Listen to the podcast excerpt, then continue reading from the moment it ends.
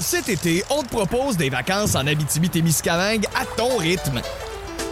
C'est simple, sur le site web nouveaumois.ca, remplis le formulaire et cours la chance de gagner tes vacances d'une valeur de 1500 dollars en Abitibi-Témiscamingue. Imagine-toi en pourvoirie, dans un hébergement insolite ou encore en sortie familiale dans nos nombreux attraits. Une destination à proximité t'attend. L'Abitibi-Témiscamingue à ton rythme. Propulsé par énergie.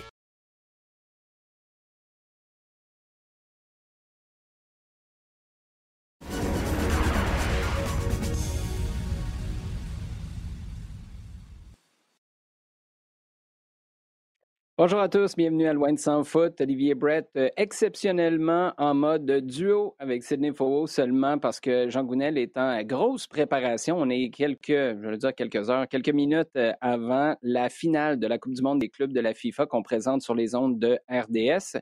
J'y serai aussi, mais vous comprendrez que quand tu es dans le duo de description, il y a de la préparation de dernière minute à faire. C'est le cas pour Jean qui va nous retrouver la semaine prochaine. Donc, euh, Sid, mano à mano aujourd'hui. Comment ça va? Ça va très bien, merci Oli. Bon, là, aujourd'hui, on va parler d'Olivier Renard qui a fait euh, une de ses sorties auxquelles on commence à être habitué, qu'on commence à attendre avec impatience. C'est intéressant quand même de voir qu'il y a un an et demi, on graffinait pour qu'on nous donne des explications quand il y avait des moves faits par l'impact.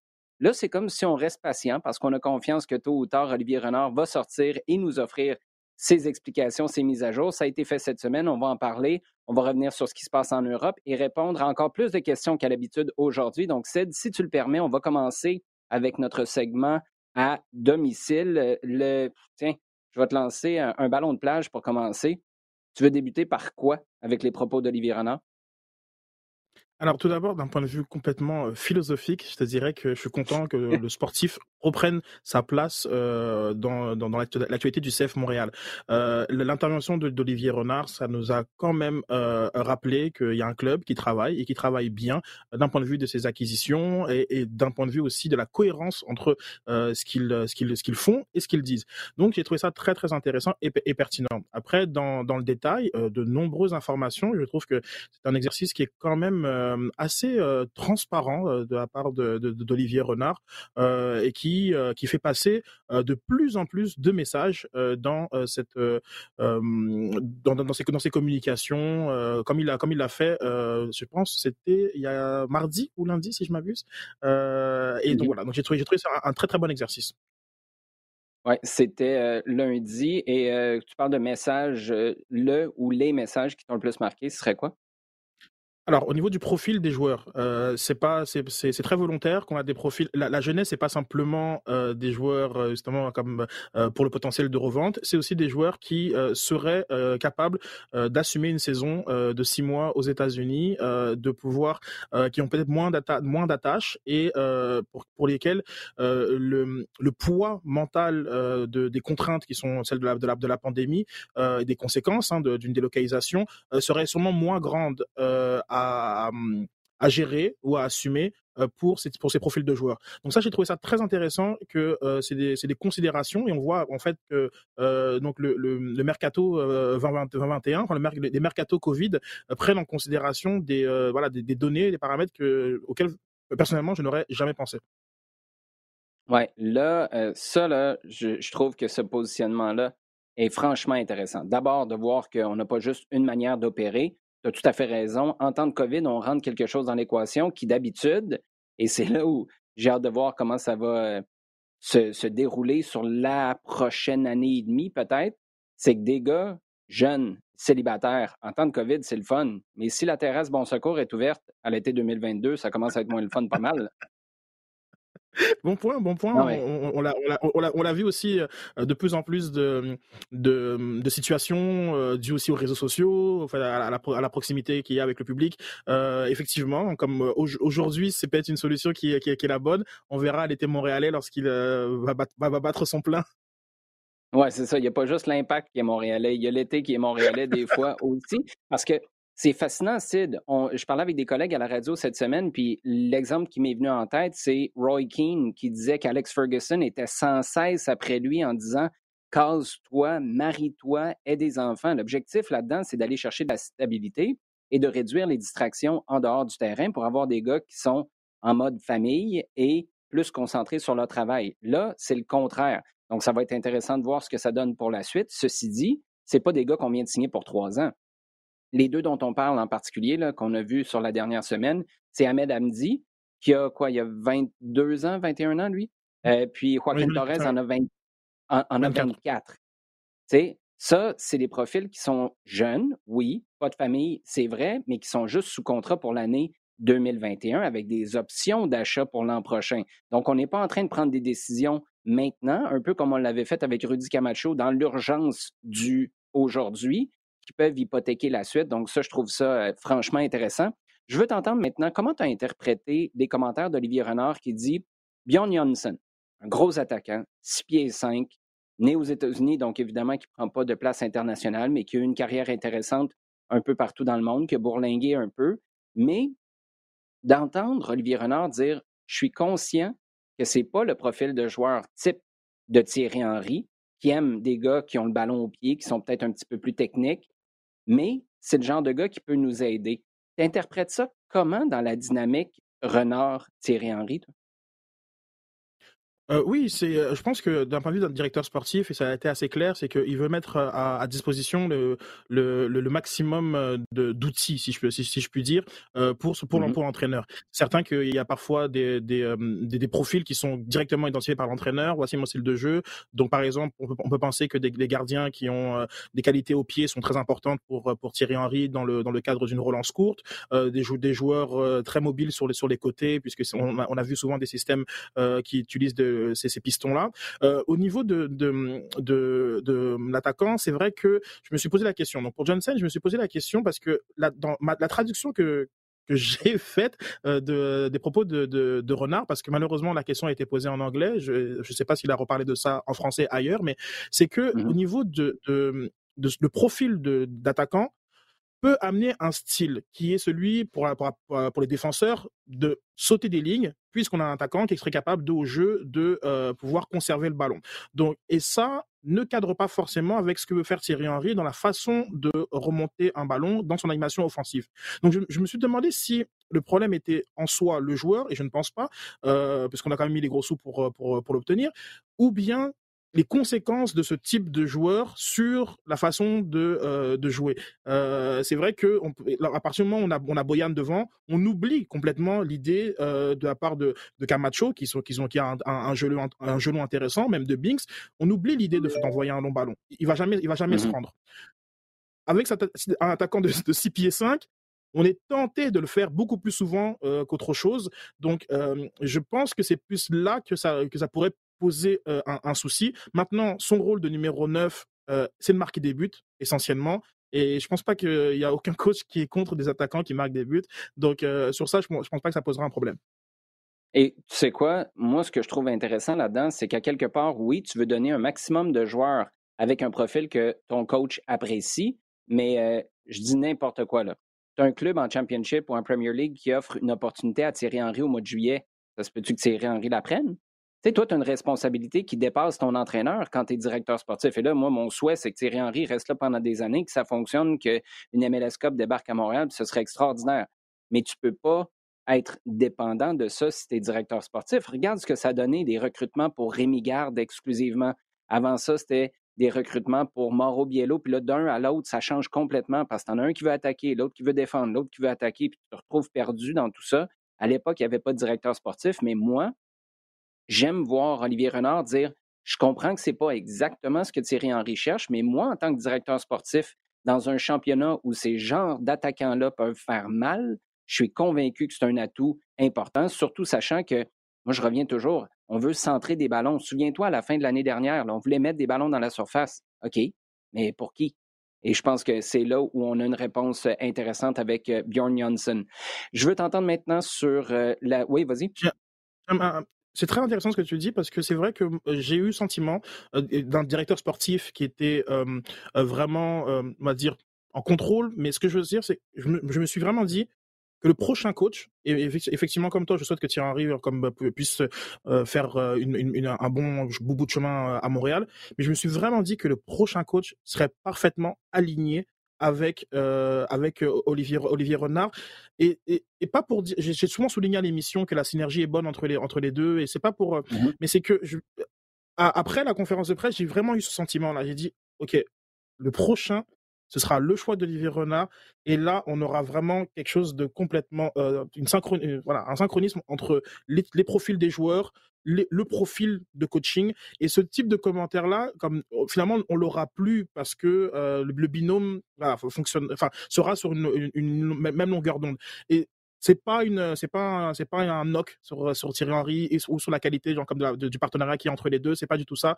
Mais il m'a donné l'impression d'être là plus longtemps que Thierry Henry lorsque lorsqu'il a lorsqu'il a parlé et c'est ça qu'on veut d'un directeur sportif c'est lui qui est finalement le garant de cette forme de de d'identité euh, à un plus haut niveau et après il y a le coach qui avec son style va euh, euh, amener ça pour que ça soit une formule gagnante oui, puis il faut pas oublier, je, suis tout à fait d'accord avec toi, là, tu fais la précision, mais je pense qu'on peut arrêter de la faire. Les gens vont comprendre qu'on n'est pas en train de dire qu'il y a quelque chose qui ne va pas avec Thierry Henry, Olivier. C'est pas du tout ça qu'on dit. C'est juste que les deux ont des responsabilités qui ont des lignes du temps à mon sens, bien différentes. Thierry Henry, c'est demain matin, c'est la fin de la saison, c'est peut-être l'an prochain. D'ailleurs, il faudrait poser la question moment donné, l'option là, pour le contrat de Thierry Henry, ça s'enclenche quand, ça? Souviens-toi, c'est au mois de mai pour Rémi Garde à sa dernière année de contrat. Ça, ça va être intéressant à, à surveiller. Mais moi, ce que je vois aussi, c'est une équipe qui s'installe pour que tu ne sois pas obligé d'aller chercher la prochaine fois un sauveur à la Rémi Garde ou Thierry Henry qui coûte on ne sait pas pour Thierry Henry, mais peut te coûter des millions. Tu es peut-être capable d'aller chercher quelqu'un qui est un profil plus modeste, mais qui cadre avec ce que tu veux faire parce que ton équipe va être plus équilibrée puis plus facile à mettre en marche sur le terrain rapidement. Alors que ce qu'on a fait, c'est qu'on a dépensé, on a claqué des millions sur Rémi Garde. C'était correct, mais là, il fallait que tu commences un cycle. Tu n'es pas arrivé au bout de ce cycle-là, tu l'as congédié. Tu claques encore une grosse somme d'argent sur Thierry Henry, ça fait un gros coup marketing, parfait toute façon, on savait qu'on s'en venait avec un nouveau brand aussi. Mais là, ce que j'aime, c'est que sur le plancher des vaches, tu as une équipe qui va être plus facile à gérer, qui ne sera pas constamment en construction. Et ça, je pense que c'est tout à l'honneur euh, de Thierry Henry en partie parce qu'il joue un rôle là-dedans, mais de mmh surtout celui d'Olivier Renard. Le début de saison maintenant, on a appris cette semaine que ça va être euh, repoussé quelque peu, qu'en entraînement qui ne va pas commencer le 22 février, mais qui va plutôt commencer au mois de mars. D'abord, est-ce que c'est quelque chose que tu attendais? Puis, quel genre de répercussions tu vois ça avoir sur la saison? Non, c'est pas du tout quelque chose que j'attendais. je je pensais pas, dans le fond, je pensais pas que si la résolution du conflit du bah, du conflit, de, du conflit entre entre la ligue et l'association des joueurs, s'il y avait une, résolution aussi rapide, je pensais pas que ça aurait eu comme conséquence de repousser la saison. On a quand même, je pense que ça s'est fait entre nos, deux émissions. J'étais extrêmement surpris de voir que l'entente va jusqu'en 2027. oui, il y a quand même y a quand même pas mal de bonifications qui sont qui, qui sont mis euh, qui sont qui sont mis que ce soit sur le, le, plafond salarial, que ce soit sur euh, sur euh, les les général allocation de money aussi. Il y a, il y a, mm-hmm. beaucoup de, on a quand même donné beaucoup plus de latitude et aux propriétaires et aux joueurs. Donc j'ai trouvé ça intéressant, mais je, suis surpris de la durée de l'entente. maintenant, les, le deux semaines fait en sorte que avec le avec l'euro notamment ça complique vraiment la, selon moi la, la, saison. Puis on sait, on, l'a vu à, l'automne passé, les, les matchs s'enchaînent, se, se bousculent. Euh, il reste qu'il y a quand même euh, l'US euh, Open Cup aussi du côté américain. Il y, a, il y, a, le championnat canadien. Euh, j'ai l'impression que c'est très très tard, c'est très très tard, euh, mi-avril pour pour débuter et surtout que si je comprends bien, le nombre de matchs reste le même. Donc là, on reste mmh toujours avec 34 34 matchs à caser, avec deux semaines en, en moins et des fenêtres internationales à, considérer. Je trouve que c'est que c'est très ambitieux de la, de, de, de, la part de la ligue. Et là, on n'a pas un, tournoi qui permet de d'avoir plusieurs matchs en, en, trois jours, comme comme c'était le cas l'an passé à Orlando en Floride. Oui, en même temps, avant le tournoi, entre mars et le mois de juillet, il n'y avait pas eu de match. Fait que là, tu vas être capable d'en caser quelques-uns quand même.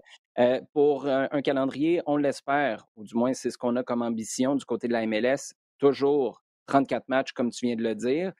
34 matchs qui vont pour la plupart, en tout cas pour une bonne partie, vont se jouer aux États-Unis. Parce que quand on regarde les Whitecaps de Vancouver, là, on pense qu'à moins que ça ait changé depuis, là, mais on pense qu'ils vont s'installer à Salt Lake City, au domicile du Real Salt Lake.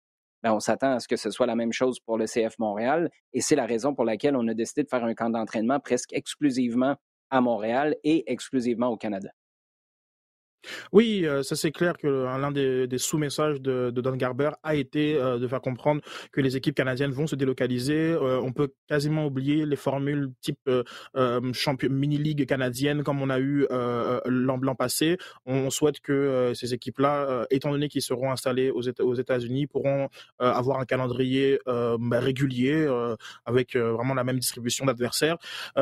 ça c'est c'est quand même une surprise. Euh, je trouve que c'est comme une surprise et je pense que c'est aussi une, une, conséquence du recrutement d'Olivier Renard, mais c'est aussi un, paramètre à prendre en considération lorsqu'on va faire l'évaluation des, des, joueurs.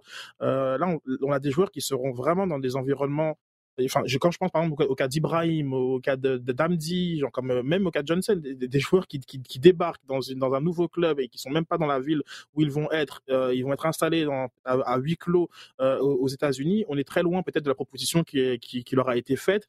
Donc je trouve, je trouve ça assez euh, assez particulier. C'est pas c'est pas en, recherche d'excuses pour pour les futures performances, mais c'est un défi, c'est un défi qui, qui, qui, qui sera supplémentaire pour pour le CF Montréal. Et et puis peut-être même qu'il faudra peut-être s'habituer à ça sur, tout, tout, le long de la, saison. Je, ne vois pas pourquoi euh, on pourrait considérer que Montréal jouerait à, domicile versus Toronto versus Vancouver dans cette configuration-là.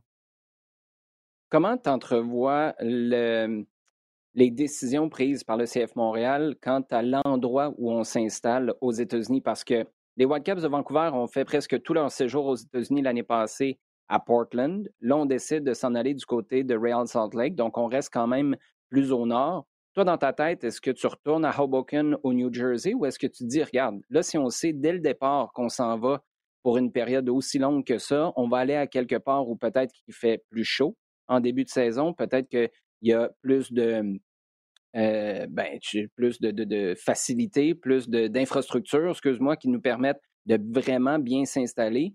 Euh, la Floride, par exemple, je sais que d'un point de vue COVID, c'est pas idéal, mais si tu as une bulle qui est respectée, as-tu l'impression qu'il y aurait des avantages, même s'il y a l'inconvénient d'avoir à voyager plus loin, mais est-ce que les avantages potentiels pourraient faire en sorte que ce serait une bonne destination, à ton sens, pour le CF Montréal?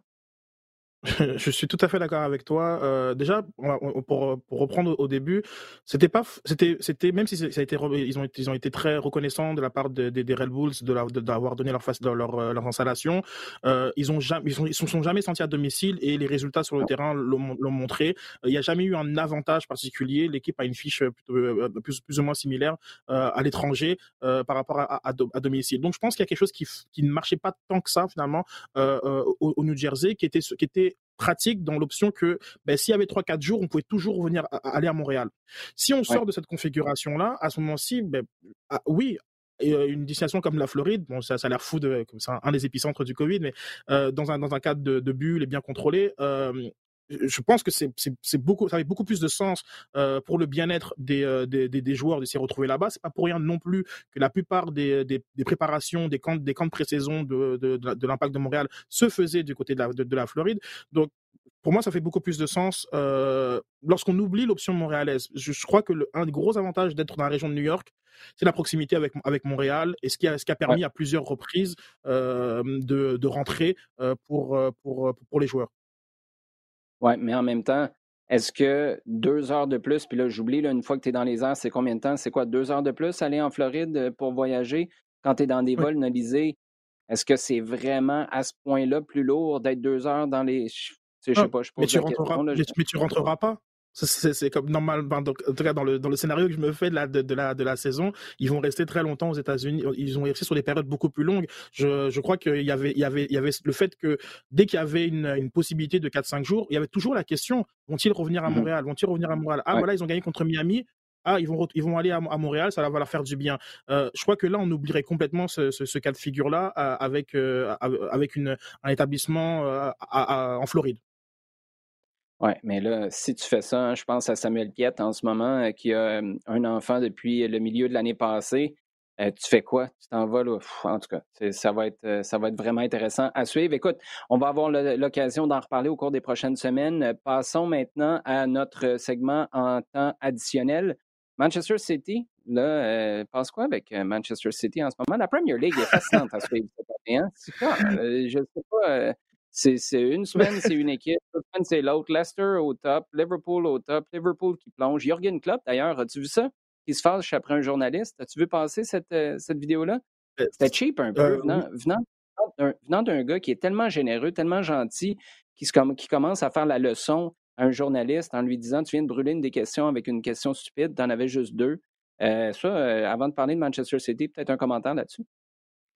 Ouais, Klopp qui fait du qui fait du Mourinho. Mourinho dit souvent si euh, si on jugeait Klopp comme vous, vous me jugez sur les lignes de touche, je pense qu'il serait suspendu plus longtemps. Mais c'est lourd, c'est lourd cette saison-là, c'est lourd. À titre, à titre personnel, euh, pour vous montrer à quel point c'est lourd cette saison-là, euh, Klopp ne peut pas assister aux, funérailles. Sa, sa, mère vient de décéder et il n'a pas la possibilité de, pouvoir assister euh, à, ça. Je, trouve ça, c'est fou. Je, au début, il y a, y a, le fait que l'Allemagne le, refuse que, euh, que Liverpool euh, vienne jouer contre la, Leipzig. Le match va être, va être mmh. C'est une saison qui est, qui, est, complètement, complètement folle et qui finalement, oui, lorsque les résultats ne, ne sont pas dans dans, dans, dans, le, dans, le, dans le sens, comme pour Liverpool qui vient de, depuis, la, depuis quasiment, enfin, enfin depuis la première semaine avant Noël, euh, de, de, de, tout perdre.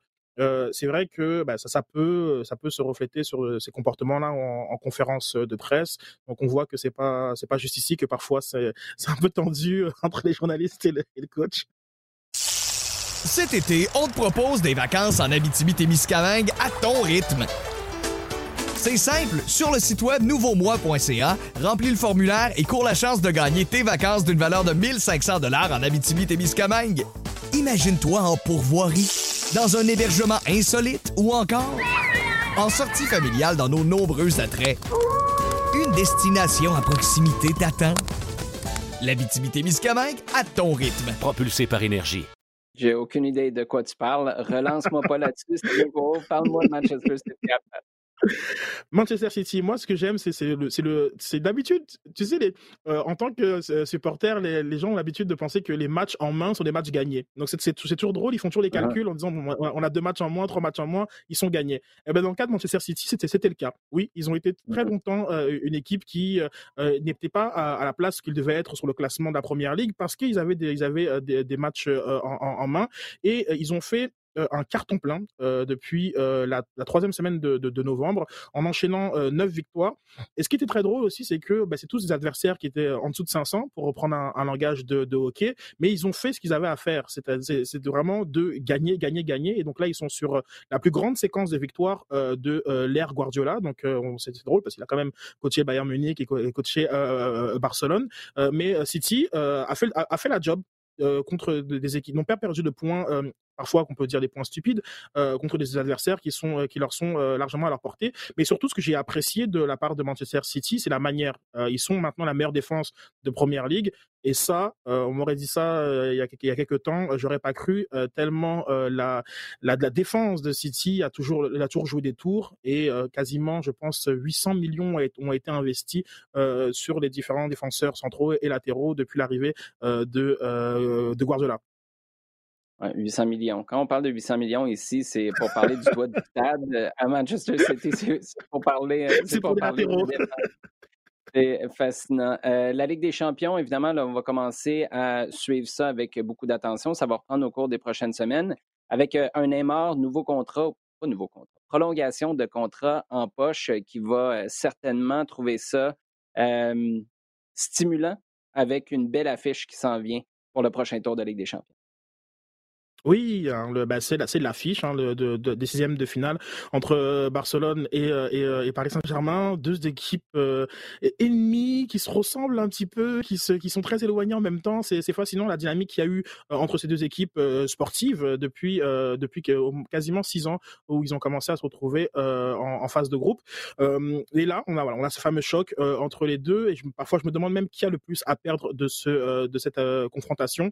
mais Neymar, hein, qui, qui fait qui fait de, l'appel du pouce pour, euh, pour Messi, pour qu'il signe euh, à, Paris Saint-Germain après, après bon, son, contrat qui semble expirer à, Barcelone. Euh, une belle affiche, très belle affiche. Euh, vraiment, vraiment hâte, vraiment hâte de voir euh, l'affrontement entre Keman et Pochettino, euh, de voir aussi voilà, tous ces tous ces joueurs à ce niveau-là. Et c'est certain que on a on aura toujours la fameuse remontada en tête du côté de, du, Paris Saint-Germain. On aura aussi l'envie d'effacer le 8-2 du côté de Bayern, de, du côté de Barcelone versus Bayern. Donc voilà, deux équipes qui ont beaucoup beaucoup à jouer. 16 février, donc un petit peu après la Saint-Valentin, donc un beau cadeau pour, pour tout le monde. Et non, j'ai hâte, j'ai hâte. Je, je, veux que tu te mouilles un peu. Moi, je vais le faire avant, comme ça, tu n'auras pas d'excuses pour ne pas le faire. Tu demandais, parce que la question est super intéressante, qui a le plus à perdre dans ces deux équipes-là? Pour moi, c'est le Barça. Je sais que ce serait un gros coup pour le Paris Saint-Germain, mais le Barça, avec ce qu'on a vécu au cours des, dernières, des derniers mois, la saga avec, euh, avec Messi, le fait que Neymar fait un appel euh, du pied pour Messi au Paris euh, Saint-Germain, Neymar qui vient de signer un nouveau contrat, puis là, élimine le Barça en ronde des 16 de, je veux dire, ce serait terminé.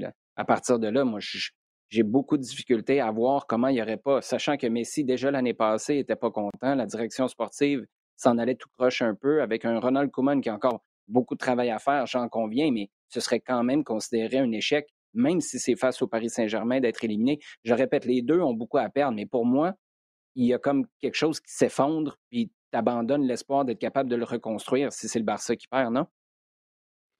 Oui, c'est, euh, je, enfin, je suis, euh, je suis ta, ta, lecture, mais j'ai l'impression que de toute façon le chemin est très long pour le Barça euh, jusqu'à, mmh mettons, les demi-finales qui seraient le, standard minimum pour qu'on pense que ce soit une bonne saison. Jean, on a discuté la semaine passée, l'Atlético est vraiment très très loin devant et je pense qu'il ne sera pas rattrapé en, en, en Liga.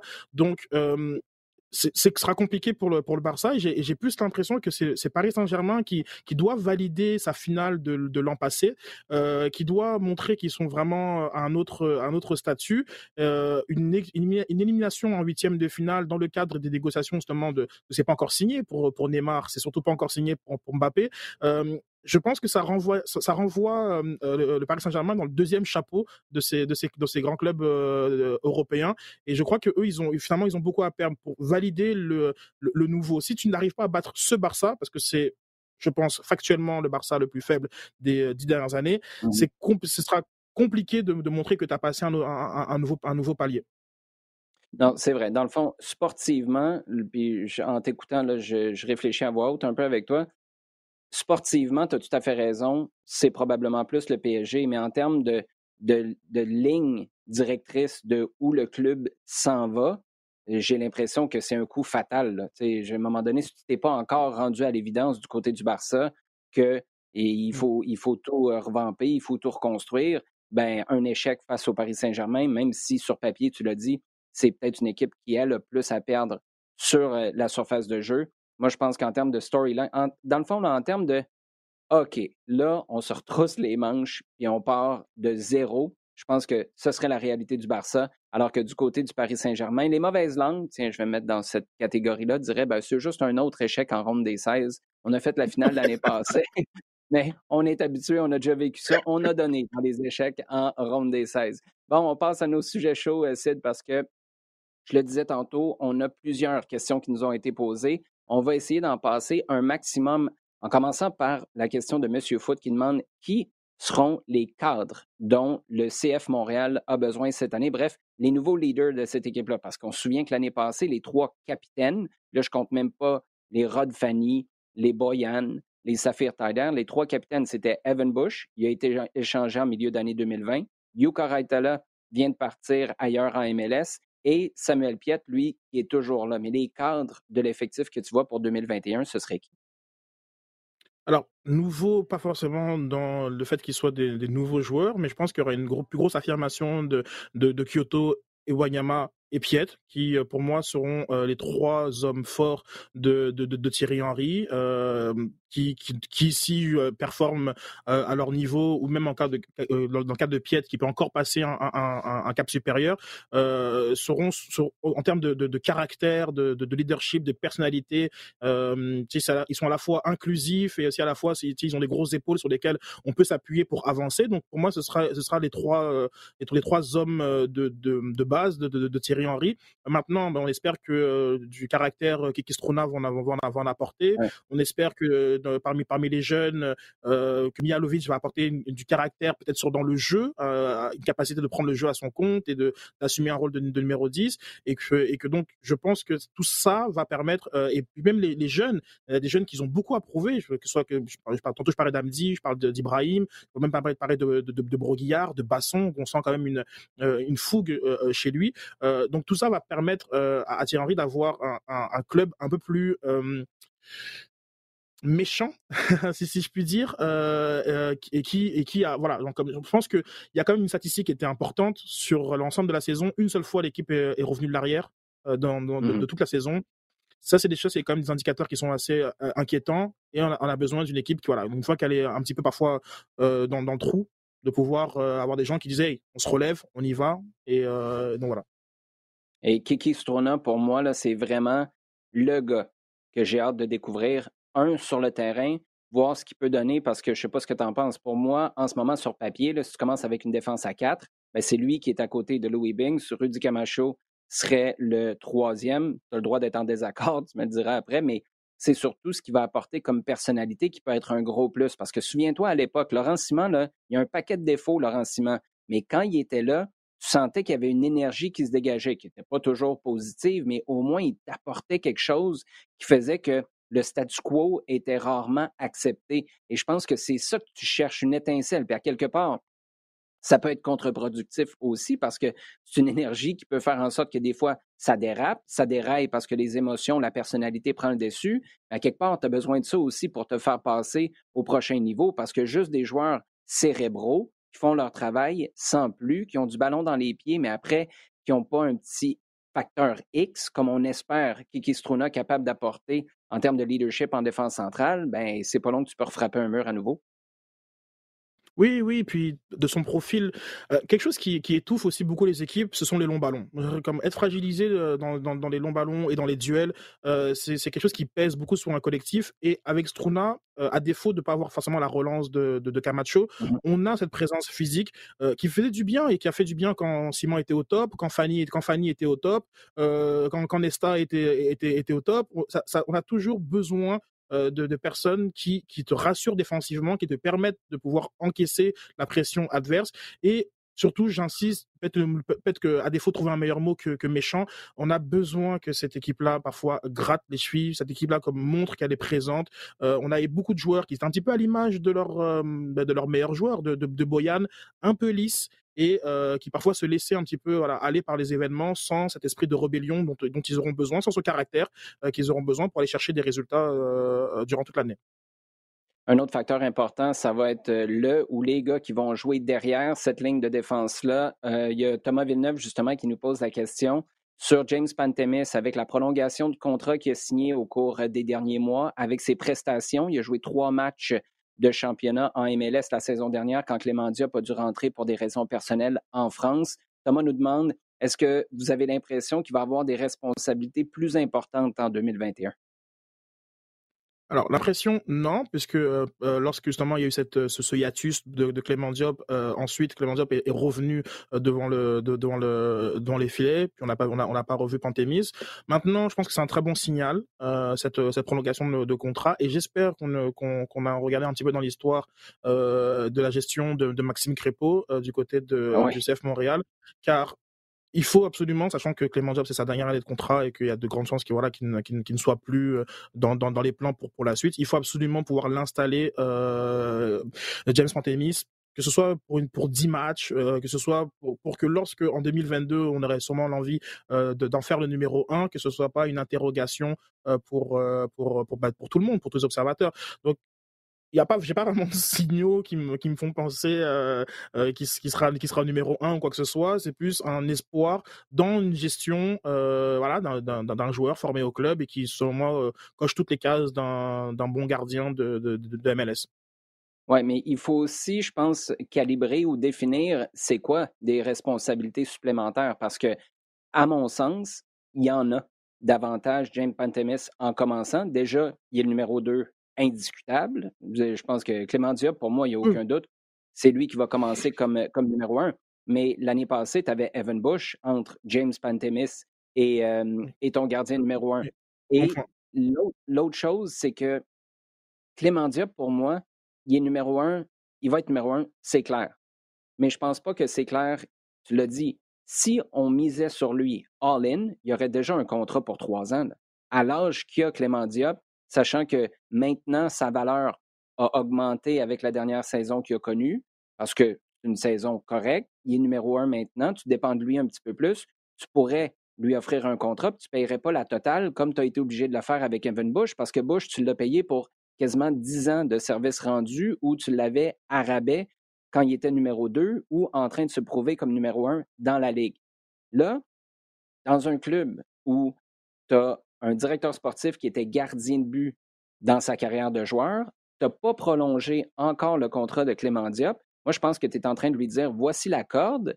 Ta corde, ben, tu peux la prendre pour te sortir de l'eau ou pour te pendre. C'est un des deux. Et c'est là où je pense que les responsabilités supplémentaires de James Pantemis, c'est d'être prêt parce que moi, je pense qu'on a identifié les lacunes de Clément Diop. Sur les centres, là, je suis désolé, il n'y a personne qui va me faire croire que Clément Diop est à un niveau suffisant pour contrôler la surface de réparation dans les airs. Au niveau des arrêts, il est un des tops de la ligue. Relance au pied, ça fonctionne, il n'y a aucun problème avec ça, surtout avec les exigences de Thierry Henry, mais dans les airs, ça ne fait pas la job et il y a beaucoup d'équipes en MLS qui ont été capables d'en profiter l'année passée. Donc, c'est là que j'ai hâte de voir. Moi, je pense que la mèche va être pas mal plus courte pour un gars comme Thierry Henry, Olivier Renard ou Rémi Vercoute, parce que tu l'as dit, si on sait qu'on a une décision à prendre au mois d'octobre, au, mois de, ben, au mois de décembre, mettons, à la fin de la saison, ben, tu vas avoir des réponses. Là, tu as eu trois matchs l'année passée. Tu ne peux pas faire 34 matchs pour finalement dire James Pantemis, on ne l'a pas vu en 2021, mais on va y aller avec lui l'année prochaine parce qu'on n'est pas satisfait de Clément Diop. Moi, je suis convaincu que James Pantemis va jouer des matchs cette année, que ce soit pour donner un petit peu de rotation à Diop parce que mentalement, il a été fatigué l'année passée aussi, ou pour le préparer pour l'an prochain. Donc, en gros, moi, oui, j'envoie des, euh, responsabilités supplémentaires pour euh, James Pantemis en 2021. On y va maintenant avec une question de Paolo qui nous amène du côté de l'Europe et nous demande, avec les résultats des dernières semaines, est-ce que le poste de Mourinho est en danger? Ah, euh, c'est une excellente question. Euh, le problème, le problème de Mourinho, c'est qu'il a, il a une finale euh, en poche. et donc Tottenham qui est en finale de la de la Carabao Cup contre Manchester City et qui pourrait, bon, voilà, pour la première fois depuis de, 2000, 2003, j'hésite le dernier trophée de City, je, pardon de City, de Tottenham, j'hésite quand est-ce que qu'ils l'ont qu'ils l'ont eu. C'était encore une League Cup d'ailleurs. donc c'était la, Carling Cup. Ok, la Carling comme, comme l'année, bah, en tout cas, ça fait longtemps du côté de Tottenham. Donc, je, pense que pour pour pour Lévy, il y a en tête de ce, cette cette finale là, ce trophée potentiel. Euh, mais je crois que les attentes étaient largement supérieures euh, au niveau du classement. Aujourd'hui, euh, Tottenham, même s'ils ont un match en moins, je pense qu'ils sont septième ou huitième euh, du classement de la première ligue. Ils sont quand même assez loin de, de Liverpool, qui est quatrième en ce moment et qui est la, dernière place qualificative. Et on, et on se dit que bon ben ils sont ils sont ils restent dans le jeu en dessous d'un Liverpool en dessous d'un Leicester, en dessous de, United et en dessous de City. Donc, euh, comment aller chercher cette quatrième place? C'est compliqué. Donc sans Europe, sans, sans, Ligue des Champions encore une fois, ce serait un constat d'échec parce que je crois que euh, c'était pas du tout ça qui était sur, euh, qui était prévu euh, pour du côté des, Spurs. Mais avec cette finale là et, peut-être un titre à la clé, je pense qu'il s'est peut-être acheté une, une année supplémentaire euh, José Mourinho. Donc je suis quand même personnellement assez déçu. Hein. Je, pense que voilà, le, documentaire euh, euh, All or Nothing m'a vendu beaucoup de rêves, mais je suis un peu déçu de cette année des de, de, Spurs. Ben, c'est intéressant que tu soulignes ce documentaire-là parce que c'est de ça que j'allais te parler. Souviens-toi, c'est un documentaire qui nous présente la période où la pandémie éclate, puis Daniel Levy parle de la réalité financière, de ramener des revenus, des gens dans un stade qui est flambant neuf, puis là, on n'est pas capable de, le remplir comme, euh, comme euh, à l'habitude. Et vois-tu vraiment un salaire de, à la José Mourinho qui est payé dans le vide parce que tu le remercies? Il y, a ce facteur-là aussi. Je pense que. Si je pense que c'est un homme d'affaires assez avisé. Et quand même, ça, ça, fait, je pense, déjà deux fois que ça arrive à José Mourinho de signer des gros contrats et de se faire virer euh, au bout de 18 mois environ après, après sa fameuse deuxième année d'ailleurs, plutôt. Et ça faisait, ça ferait quand même quasiment un joueur de, haut niveau que tu pourrais payer avec le salaire de, de Mourinho et que tu devras lui donner alors, qu alors que c'est plus ton coach. Vaut mieux, vaut mieux l'investir sur Mourinho, lui laisser toujours, bah, toujours lui laisser les clés. C'est décevant, c'est certain, c'est décevant, mais c'est pas non plus irrécupérable. encore une fois, on voit comme une forme de Kane dépendance du côté des Spurs. Il a fait son retour cette fin de semaine. Tout de suite, on a, on a vu des différences. Bon, il y a eu un, il y a eu un spectacle, un feu d'artifice 5-4 hier entre Everton et, les Spurs, mais je pense quand même que ce serait une erreur de, de le renvoyer dans un contexte économique et surtout que c'est pas certain qu'un coach ferait, ferait finalement si mieux que ça avec, avec les Spurs. Avant de passer à la question de Charles, pour ceux qui nous regardent en mode vidéo, euh, oui, vous avez remarqué que j'ai commencé au Stade Saputo, euh, j'ai fait la moitié de l'émission au Parc des Princes, puis là, je suis rendu au pub. Je pense que Alex, euh, à la technique, d'ailleurs qu'on salue, qui fait un job extraordinaire, mais Alex est en train de nous envoyer un petit message, ou peut-être d'envoyer un petit message à François Legault. On peut être déconfiner, s'il vous plaît, aller faire un tour au pub. Ce serait le fun. Mais c'est vrai que c'est le genre de conversation qu'on a au pub d'habitude. Justement, la question de Charles Martel, on reste du côté de l'Europe en restant à l'Inter, en se faisant attaquer par Conte sur son manque de but et en étant laissé de côté contre la Juve, est-ce qu'Alexis Sanchez est un joueur fini en club? Du moins, c'est la, question de Charles. Cet été, on te propose des vacances en Abitibi-Témiscamingue à ton rythme. C'est simple, sur le site web nouveaumois.ca, remplis le formulaire et cours la chance de gagner tes vacances d'une valeur de 1500 dollars en Abitibi-Témiscamingue. Imagine-toi en pourvoirie, dans un hébergement insolite ou encore en sortie familiale dans nos nombreux attraits. Une destination à proximité t'attend. La Miscamingue à ton rythme. Propulsé par énergie. Ah, c'est une question très technique euh, parce que le en club euh, montre sa, sa, sa, connaissance du joueur qui, qui, est, qui est transcendé avec l'équipe du, euh, du, Chili habituellement, même si je pense que cette génération-là est arrivée avec les Vidal et autres, est arrivée à, à, à, terme. Mais mmh.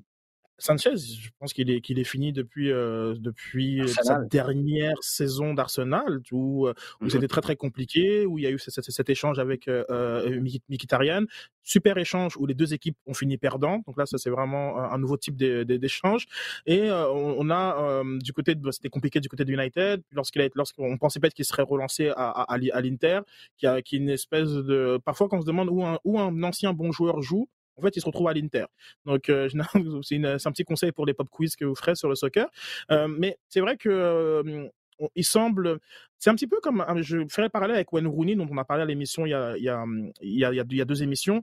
il a 32 ans, mais c'est pas un 32 ans régulier. C'est en, en termes d'années soccer, il a sûrement 37 ou 38 ans, notre Alexis Sanchez. C'est des, des, joueurs qui, qui, qui, donnent beaucoup dans leur style, qui ont commencé très jeunes aussi et, euh, et qui sont voilà, aujourd'hui euh, bah, bah, cramés. Euh, et, et, et, ça paraît maintenant en termes de, motivation aussi. Peut-être que le jeu de Comté ne, ne, ne le satisfait pas. C'est comme un, comme un coach assez spécial, hein, qui se, je pense qu'il a plus d'expulsions que même la part de ses propres joueurs. Puis, bon, bah, ceci explique cela d'un point de vue de Sanchez, mais je, crois vraiment que c'est sa dernière euh, pige au très haut niveau. Hein. L'Inter est encore dans la course pour le Scudetto, donc euh, à voir euh, pour lui. Je trouve le parallèle super intéressant, Sid, avec Wayne Rooney. J'irais même un pas plus loin parce que Wayne Rooney, quand il s'en allait en sélection nationale, il s'en allait pas trop loin. Tu vas peut-être en Russie une fois de temps en temps, mais Alexis Sanchez, à toutes les fois qu'il y a des matchs internationaux à jouer, ben, il s'en va en Amérique du Sud, il s'en va au Chili, il faut qu'il revienne par la suite. Juste ça, dans une saison, c'est hyper usant pour un gars qui s'en va pas juste avec son équipe nationale, rester sur le banc comme remplaçant en attendant que les autres s'époumonent sur le terrain. C'était lui le meneur, le c'était lui le cœur de cette équipe-là avec son équipe nationale, en plus de ce qu'il faisait en club. Donc, tout à fait d'accord. Début trentaine, mais c'est plus un fin trentaine pour d'autres joueurs avec tout le millage qu'Alexis Sanchez peut avoir dans les jambes. Il y a aussi le facteur, parce que je partage 100% ton opinion, sur la fin de son passage à Arsenal, c'est là que tout a déraillé, puis à quelque part, on s'est mis à se dire qu'il y avait peut-être plus de problèmes que d'avantages à avoir Alexis Sanchez dans son effectif, à commencer par le salaire à l'époque. C'est pour ça qu'on avait, décidé de, euh, qu'on avait décidé de faire un échange. Et euh, il y avait un certain Mesut Özil hein, qui était content, lui, de cet échange-là parce qu'il était capable d'aller cogner à la porte du boss puis dirait euh, Je serais-tu capable d'avoir de l'argent qui va me faire passer pour un héros le jour où vous allez vouloir congédier votre mascotte, moi, je vais sortir sur les médias sociaux et dire que je paye mon salaire. Comme ça, je vais avoir l'air de Mère Teresa, mais je ne vous dirai pas tout le reste qui reste dans mon compte de banque. Ça, c'était ma parenthèse, mes îles, comme j'en ai à peu près à tous les trois mois. Mais euh, Michael Forcier, maintenant, nous ramène dans le giron du, euh, j'allais dire, du CF Montréal, plus près encore du stade Saputo. Quels sont les constats qu'on peut tirer de la manifestation des Ultras qui a eu lieu au cours des derniers jours? Les Ultras, évidemment, qui, euh, qui partagent leur mécontentement avec les nouvelles des dernières semaines, des derniers mois. Un rebrand qui passe toujours pas. On veut revenir au nom de l'impact. On s'est déplacé au Stade Saputo pour publiquement témoigner de notre mécontentement. Oui, c'est un message important, mais surtout dans le format, c'était c'était d'avoir des, des gens, des vrais gens. C'est pas juste des réseaux sociaux, c'est pas juste des likes, des tweets, etc. on a on a voulu incarner ce, désaccord avec le choix qui a été pris par le CF Montréal, et je pense que c'est important pour pour eux de, voilà de, de changer un petit peu de, de, cassette. Les, les, pétitions, ça vaut ça vaut ce que ça vaut, mais c'est très facile aussi de de les de les, de les tasser en se disant bon, ce sont des gens sur les réseaux sociaux, etc c'est pas c'est pas c'est pas c'est pas le vrai monde ce qui est ce qui est, ce qui est complètement fallacieux comme argument mais en, en, ayant une manifestation et en montrant euh, euh, cet attachement là avec voilà, des, des, des, des, des messages hein, qui, qui, ont été faits, euh, ça change un petit peu euh, le, le, le, voilà, ça, change un petit peu la, la, la, donne. Maintenant, la réponse du club euh, a été très euh, très ferme, si je puis dire, euh, et on, on voit qu'il n'y a pas il y a pas de retour en arrière qui est qui, qui est prévu de, de, de leur part. et je pense que ça, ça peut d'une certaine manière un peu quasiment euh, fermer la parenthèse, même si je sais que je vais fâcher beaucoup de monde en, en, en disant ça, euh, mais on voit quand même euh, de plus en plus de personnes qui, un, montrent une forme d'exaspération par rapport, euh, par rapport à, à, à cette décision-là, ça fait quand même un mois hein, maintenant, euh, et qui aussi de plus en plus de personnes qui, qui, bah, qui s'affichent avec les nouvelles couleurs, et je parle pas d'influenceurs ou autres, hein, je parle de, je parle de supporters. Donc il y a voilà, et donc il y a surtout une, une, envie, un peu aussi avec la, la conférence de presse d'Olivier Renard de lundi, de parler de foot, euh, surtout, euh, de parler de parler de, de terrain euh, surtout, et peut-être de donner une chance aux coureurs. Peut-être qu'on aura encore le débat dans, dans, dans quelques mois, hein, et c'est tout à fait normal. Mais, mais voilà. C'est tout à fait légitime de vouloir partager, témoigner son mécontentement comme ça. Moi, il y a deux choses que je retiens de cet événement-là. Premièrement, je pense qu'il faut se rendre à l'évidence, même si plusieurs le souhaitent encore, il n'y aura pas de marche arrière de la part d'un club qui a fermement pris la décision de faire un rebrand, de prendre une nouvelle euh, direction. Puis, euh, c'est pas le bruit qui est fait, que ce soit au stade ou euh, sur les médias sociaux, qui va forcer une marche arrière comme celle-là. C'est mon opinion, mais c'est ce que je constate avec, comme tu l'as dit, les réponses venant du, du club. La deuxième chose, c'est là où je me gratte la tête un peu. Cette démonstration-là, là, moi, je trouve qu'il y a quelque chose de sain à quelque part là-dedans. Moi, tu le sais, j'ai toujours dit, le rebrand, j'étais pour. Est-ce qu'il y a des affaires dans ce rebrand-là, des images, des, concepts qui ont été utilisés qui me parlent moins à 100% Est-ce qu'il y a des affaires qui auraient dû être mieux communiquées à 100% Mais le rebrand, à la base, changer de nom, moi, je suis d'accord avec ça. Ceci dit, c'est bien que des gens se sentent à ce point-là attachés et sentent le besoin de se déplacer au stade pour témoigner de ce mécontentement-là, comme je le disais, mais on n'est pas trois semaines trop tard.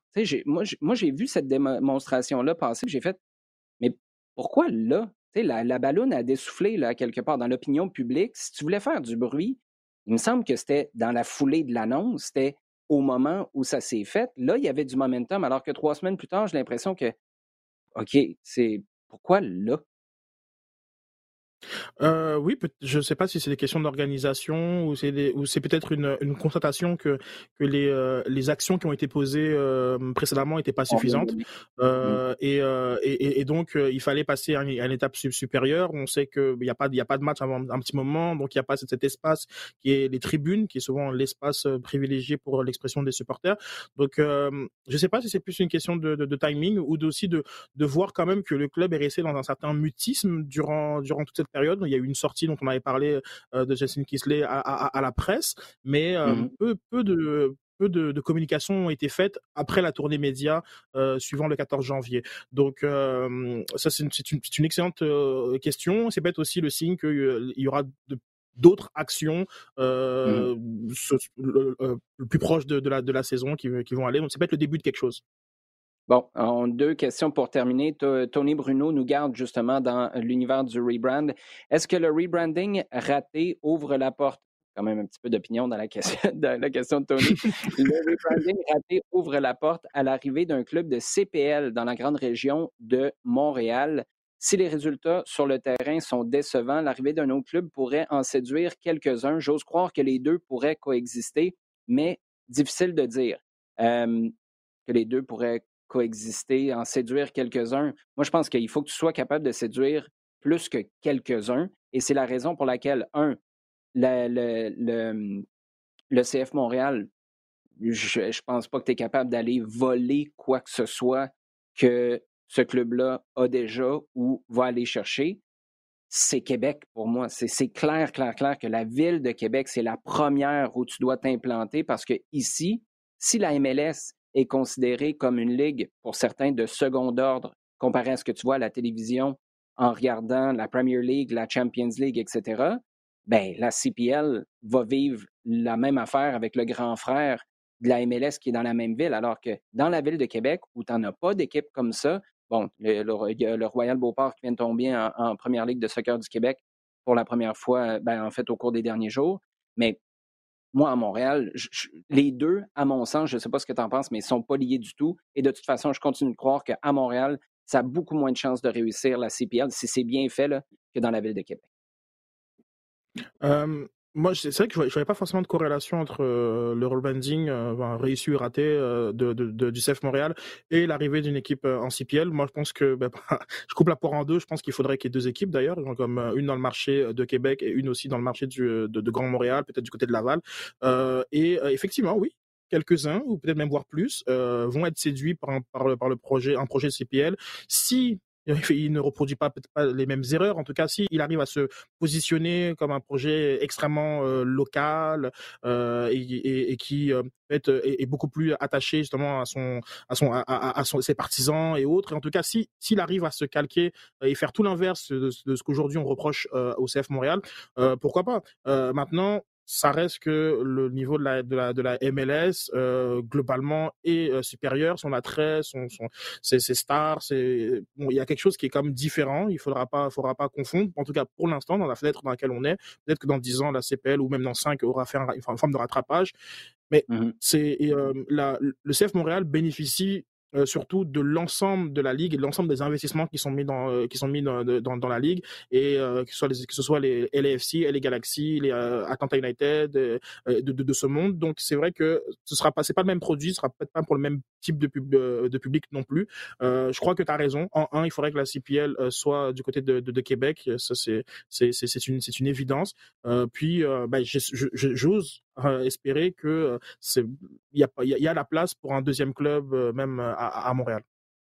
Oui, en temps et lieu, par contre. Parce que ce que tu dis, ce que le CF Montréal n'a pas bien fait, moi, je pense que dans le passé, tu as tout à fait raison. En même temps, sur papier, ce qu'on nous dit, c'est qu'on a l'intention de bien le faire à partir de maintenant. Là, on est encore sur la grogne des changements qui ont été annoncés, mais à partir du moment où le CF Montréal arrive à faire prendre vie à un projet qui est seulement sur papier en ce moment, ben c'est là où ça va devenir, le timing serait vraiment difficile.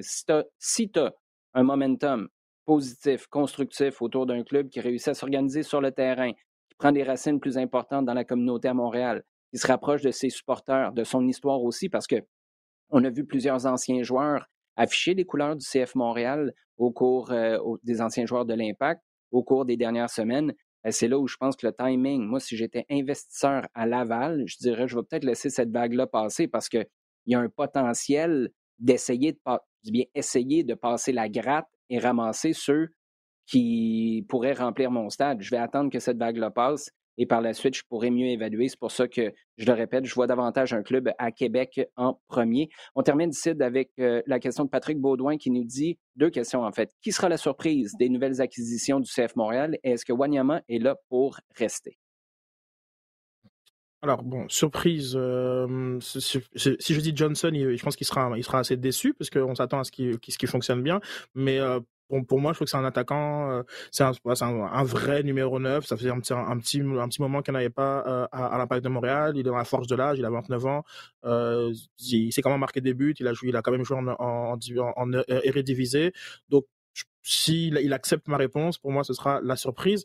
Euh, Wanyama, de plus en plus, je pense que c'est pas forcément un bon fit pour le CF Montréal. Je pense qu'il y a, vraiment mieux à faire avec avec son salaire. Je suis convaincu que je, comprends ce qu'il apporte, mais en, parallèle, je pense qu'on est capable de en partie combler son apport et surtout euh, avec la flexibilité budgétaire que ça pourra apporter au, club, euh, de pouvoir euh, mieux faire à d'autres à d'autres positions. Donc, parti pour rester, peut-être que oui, mais s'il y avait s'il y avait une offre à la place d'Olivier Renard, je serais très très à l'écoute du côté de, de Wanyama je vais reprendre les paroles d'un certain Olivier Renard. Tous les joueurs sont à vendre en permanence. Pas certain que c'est comme ça partout dans le monde, mais au CF Montréal, c'est la position qu'on a adoptée. Sid, euh, en mode mano à mano, ça a été super agréable. Merci beaucoup. Puis euh, bien hâte de te retrouver, mais de retrouver Jean aussi la semaine prochaine. Ah Merci, Sid. Merci beaucoup. Merci à, merci à vous d'avoir été à l'écoute. On, vous invite à nous poser vos questions sur Twitter tout au long de la semaine. Hashtag LDSF ainsi qu'à consommer et partager notre contenu rds.ca balado diffusion iHeartRadio et toutes vos plateformes préférées.